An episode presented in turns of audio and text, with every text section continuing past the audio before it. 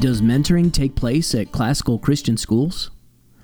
Yes, certainly, mentoring of students is an important part of the formational education provided at classical Christian schools.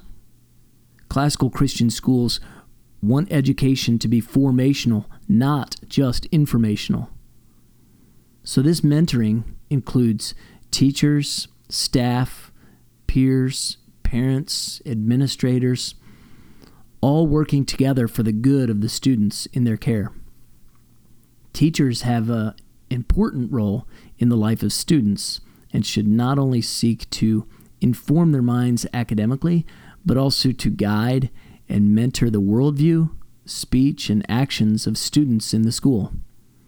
Mentoring is not seen as going above and beyond the call of duty. Instead, it's seen as an ex- ex- uh, expectation of teachers at classical Christian schools as they partner with parents in loco parentis in the education and formation of students at classical Christian schools. Education is passing on a way of life. And so mentoring is a very important part of caring for the souls, the hearts, the minds, the strength of the students in our care.